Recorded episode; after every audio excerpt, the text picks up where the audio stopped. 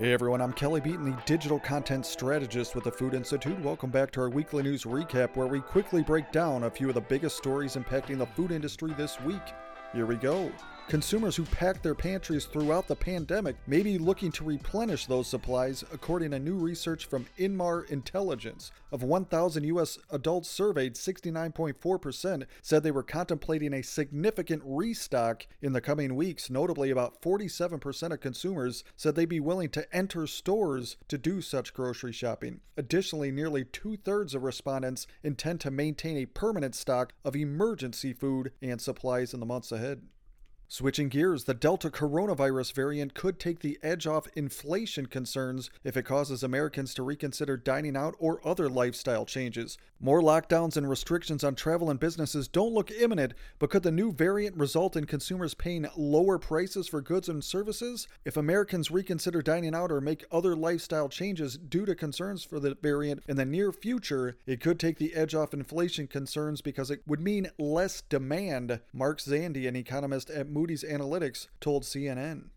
Moving on, the U.S. restaurant industry recovery through the second quarter has been slow and steady, according to research from NPD Group. Consumer spending at restaurants was up 32% in April, May, and June of 2021 compared to the same quarter last year. Restaurant visits increased by 22% in the quarter overall compared to the same quarter last year, and QSRs in particular realized a gain of 15% in visits. So things are on an uptick there.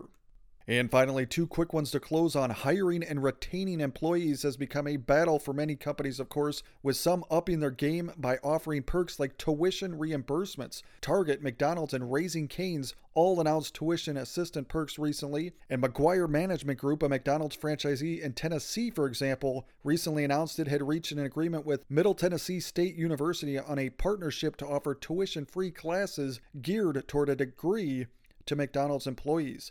Meanwhile, U.S. restaurant job growth surged again in July. The industry added 253,200 workers during the month, the largest gain since February.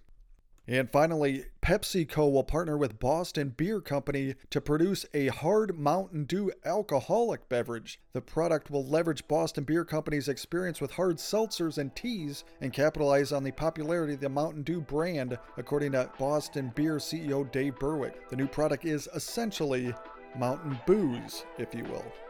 Okay, that'll do it for now. That was your food industry news. I'm Kelly Beaton.